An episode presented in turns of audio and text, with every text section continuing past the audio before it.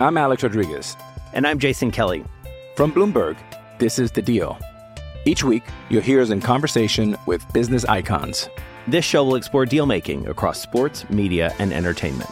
That is a harsh lesson in business. Sports is not And, as uh, simple you know, I- as bringing a bunch of big names together. I didn't want to do another stomp you out speech. It opened up so many more doors. The show is called The, The Deal. Listen to The Deal. Listen to The Deal on Spotify. Alongside Erin Hawksworth and Ed Egros, I'm Chris Mack, in for Joe Ostrowski for one more day. Joe O back tomorrow. Here on BetQL Daily, presented by BetMGM. Watch us on YouTube. Just search Audacy Sports, and of course on Twitch as well. Twitch.tv slash BetQL. Can we Hoops fans, handicap we got you something, Chris, real fast? Yeah, go ahead. Can we handicap something? Like, what if Joe misplaces his passport? Like, are you prepared to come in out of the bullpen if, say, he can't get back home? Professor Egros, Corporal Mack reporting for duty. I will be here. There we Whatever go. you need. There we go. Okay. I couldn't find Just- my passport. I have to stay wherever he is for. That's a another week. convenient excuse, by the way. Yeah. Oh, I don't know where my passport is. Whoops. I have to stay in sunny tropical locale for another few days. Womp womp. Or remember during COVID when, like, if you got COVID, you couldn't track. Back. Oh darn! I gotta stay for longer. Yeah, Right. sorry, I'm stuck. Mm, got the sniffles. Sorry, can't come. um, Uh, but yeah, uh, we will get back into uh, the, or I should say, we will get into, not back into. We have yet to really dive into it. The NBA midseason tournament quarterfinals tonight. First two: Boston, Indy, uh, New Orleans, Sacramento. And uh, we will talk Monday Night Football as well in 20 minutes. Bengals and Jags, a big double digit spread now on that game. And in a couple minutes as well, since that uh, affects the AFC playoff picture, some injuries around the AFC wildcard picture after yesterday's action. But let's dive headlong into a game we've touched on a few times. We joked around about Big Dom and Dre Greenlaw earlier in BetQL court, but like the Niners put it on the Eagles 42 19, a dominant performance. Uh, I thought Jason La Canfora a couple minutes ago, if you missed, by the way, it'll be posted as a podcast momentarily. Jason La Canfora mentioned the Niners go as Trent Williams goes, their star offensive tackle. It's a really good point. When they've struggled this year, yes, it's been when they've been without offensive weapons like McCaffrey or Deebo, and people use that as an excuse to uh, push back on Brock Purdy and, and what he may actually be capable of. It may just be that this offense goes as the all pro offensive tackle goes, Ed. And this team, as long as Trent Williams is healthy, he's the key to unlocking everything they do offensively. It's a more and more compelling case, despite the fact that we see these phenomenal offensive performances by Brock Purdy and all of these skill position players. And the reason why I say that is because I felt like this was a great offensive line day for the 49ers against the Eagles. Yes, Brock Purdy was pressured on 30% of his dropbacks, and yes, he was sacked twice. But when Purdy got the pass away, it led to great things. From next gen stats, Deebo Samuel gained 115 of his 116 yards after the catch, plus 88 yards after the catch over expected, fifth most in a game since 2018. You got to believe the offensive line was doing some fantastic blocking so that Deebo Samuel could get out in the clear. So that definitely had a lot to do with it. Eagles defense allowed just 21 YAC over expected since week 13, third fewest in the NFL before allowing Deebo Samuel to go nuts. So this was something where this was actually an advantage for the Eagles defense, but it was the 49ers. The pass blocking I thought was quite good. The run blocking was also fantastic. How often was Christian McCaffrey running into eight plus boxes? Like he was doing it a lot and he was still Yeah. really successful doing so. That's not just Christian McCaffrey being the best running back in football. That's also an offensive line that knows how to run block as well as pass block. And this is really important going forward because, yes, rematches, different things can happen. Eagles defensive line can do lots of different things in terms of stunts and blitzing more or less or whatever, being more unpredictable. That's fine. But I don't know how this 49ers offensive line wanes at all if everybody is healthy and ready to go in case there is a rematch for the playoffs. And I look at this, Erin, and I go, chances are the 49ers and Eagles will meet up again, whether it's in San Francisco or in it, it doesn't matter. The fact that this offensive line played so well and was oh so dominant in that game last night leads me to believe that they can replicate that performance much more readily than just about any unit on either side. Yeah, and, and I think it's interesting that you can find the Niners at plus money to secure that number one seed. And they are playing mm-hmm. like the best team in football, definitely in their conference. And there's no reason to believe that they can't win out and secure that. Now, of course, the Eagles are the favorite. If they play like five times, I, I mean, it's hard to say, you know, what would happen between the Eagles and Niners. But right now, you need Trent Williams also healthy because I'm with JLC that like the Niners go as he goes. So hopefully he can stay healthy the rest of the way. Um, of course, the, the Niners have been the Super Bowl favorites for a while now, too. So, eh, you know, Vegas certainly knows what's up there. But I just think they're playing very, very well. And they're they're not just beating teams right now, they're crushing them, you know, and so there's no reason to believe that, you know, the, the Niners would fall off a cliff they're playing their best football, and that's what you want at this point in the season. So when we talk about MVP market, because I think this is the next part of this mm-hmm. conversation we have to unfold, and it, it, is it simply going to be the quarterback on the best team when we get to the end of the season? Because if that's the case, then mm. if we ended the season right now, it would be Purdy. Brock Purdy. But we just got done mm-hmm. having this conversation about all the other weapons in San Francisco, how the star uh, left tackle may be the key to unlocking things for that offense, even despite all of the high end talent, the McCaffrey, the Deebo, the A- Aiyuk, the everything they have available, Kittle. Um, or is it really the player who's most valuable to their team? Because I think we come back around to looking at what Dak Prescott has done for the Cowboys this year. The numbers he's putting up, in particular in the last month, are bordering on video game numbers. We could talk about the Cowboys defense and how that affects the race for the East or the one seed or how deep they go into the playoffs and all that and whether they've beaten anybody good. Yeah, those are all hmm. conversations worth having. But if we're talking about the guys who are most valuable to what their team has done to this point through the first 13 weeks of the season, it's kind of wild to me that out of eight different books that I'm looking at right now, Dak is the lone favorite in the MVP market in just one of them. Just one. People are, and us included, and maybe look, the, the value may be gone. The best value on Dak to bet him on MVP was three, four, five, six weeks ago. The value may not be there to place the bet anymore, but Dak Prescott is MVP. Short of falling on his face against Jalen Hurts and the Eagles this weekend, I don't understand why we're not committing more to him as the clear cut favorite to be MVP because there is so much more in place, Ed, in San Francisco that makes the offensive ecosystem work the way it does for Brock Purdy.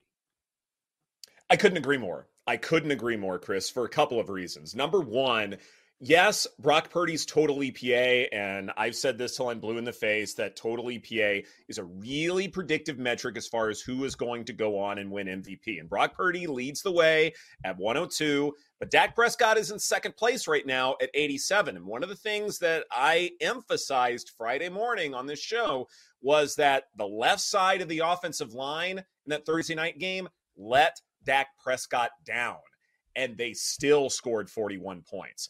We do not talk about wide receiver three, wide receiver four for the Cowboys that often, and they still put up a ton of points and a ton of yards against the Seattle Seahawks Thursday night. This has been a most impressive performance by Dak Prescott. And one big point that I want to make here about last night's Niners Eagles game is I think that loss is way more damning to Hurts as far as an MVP contender than I think some want to believe. I think this is much worse for Jalen Hurts than just one bad game or anything like that. Because if you want to make the argument that the quarterback on the best team or the quarterback with the best record should win MVP, well, that took a hit. That argument took a hit. Mm-hmm. And there's one other aspect that's really, really important when talking about Jalen Hurts that I don't think is getting discussed enough, and it's this. Other MVPs historically do distribute the football to where they're not just relying on one guy. And there are metrics to measure such things. Even when Pat Mahomes had Tyreek Hill and Travis Kelce, he had two guys. Other offenses, look, they have maybe just two guys that they rely on, but it's still two. It's not one like Jalen Hurts has with AJ Brown. In fact, Hurts relies on AJ Brown more than any quarterback relies on one receiver this season. Dak Prescott's not doing that. He has CeeDee Lamb, but he has Jake Ferguson as well. And the fact that Dak Prescott distributes the football a good bit more than Jalen Hurts does, to me, is a really good sign that Prescott can take over this market going forward.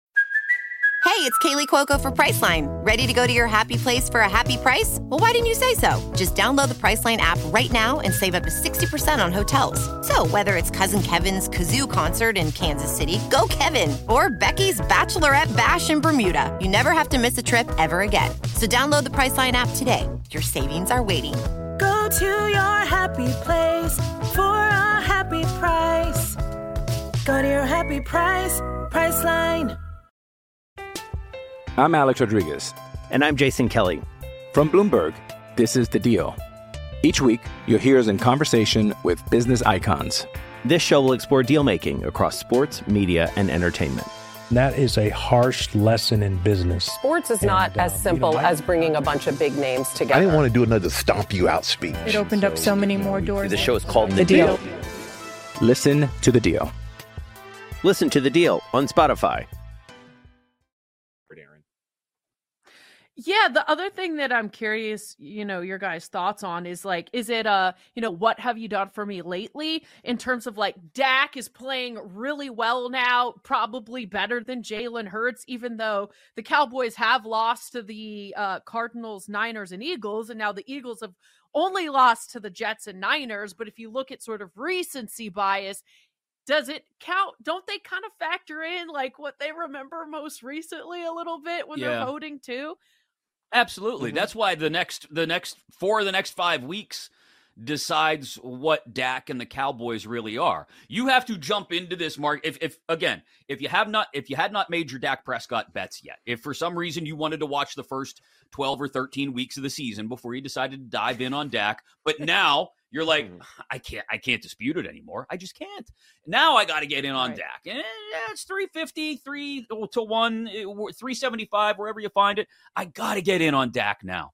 It's based on the belief that Dak can do to Philly, to Buffalo, to Miami, to Detroit, what he did to Seattle, to Washington, to Carolina, and the Giants. The one thing I will say is those defenses mm, outside i mean outside of maybe miami on a good day and that is a game in miami on christmas eve it, the eagles defense is falling to pieces right before our eyes the bills defense has not been what it has been in the last right. two or three years this season the lions defense huh, uh, we just got done talking about how they let the Saints back into that game yesterday and what mm-hmm. they've been mm-hmm. throughout the year. They made Jordan Love look like an MVP on Thanksgiving. So eh, this is the opportunity. If if you believe in Dak Prescott and you haven't leaned in on the Dak MVP bets yet, I, I do believe that he's going to back it up over the next three or four weeks. I think the point you make, Ed, about his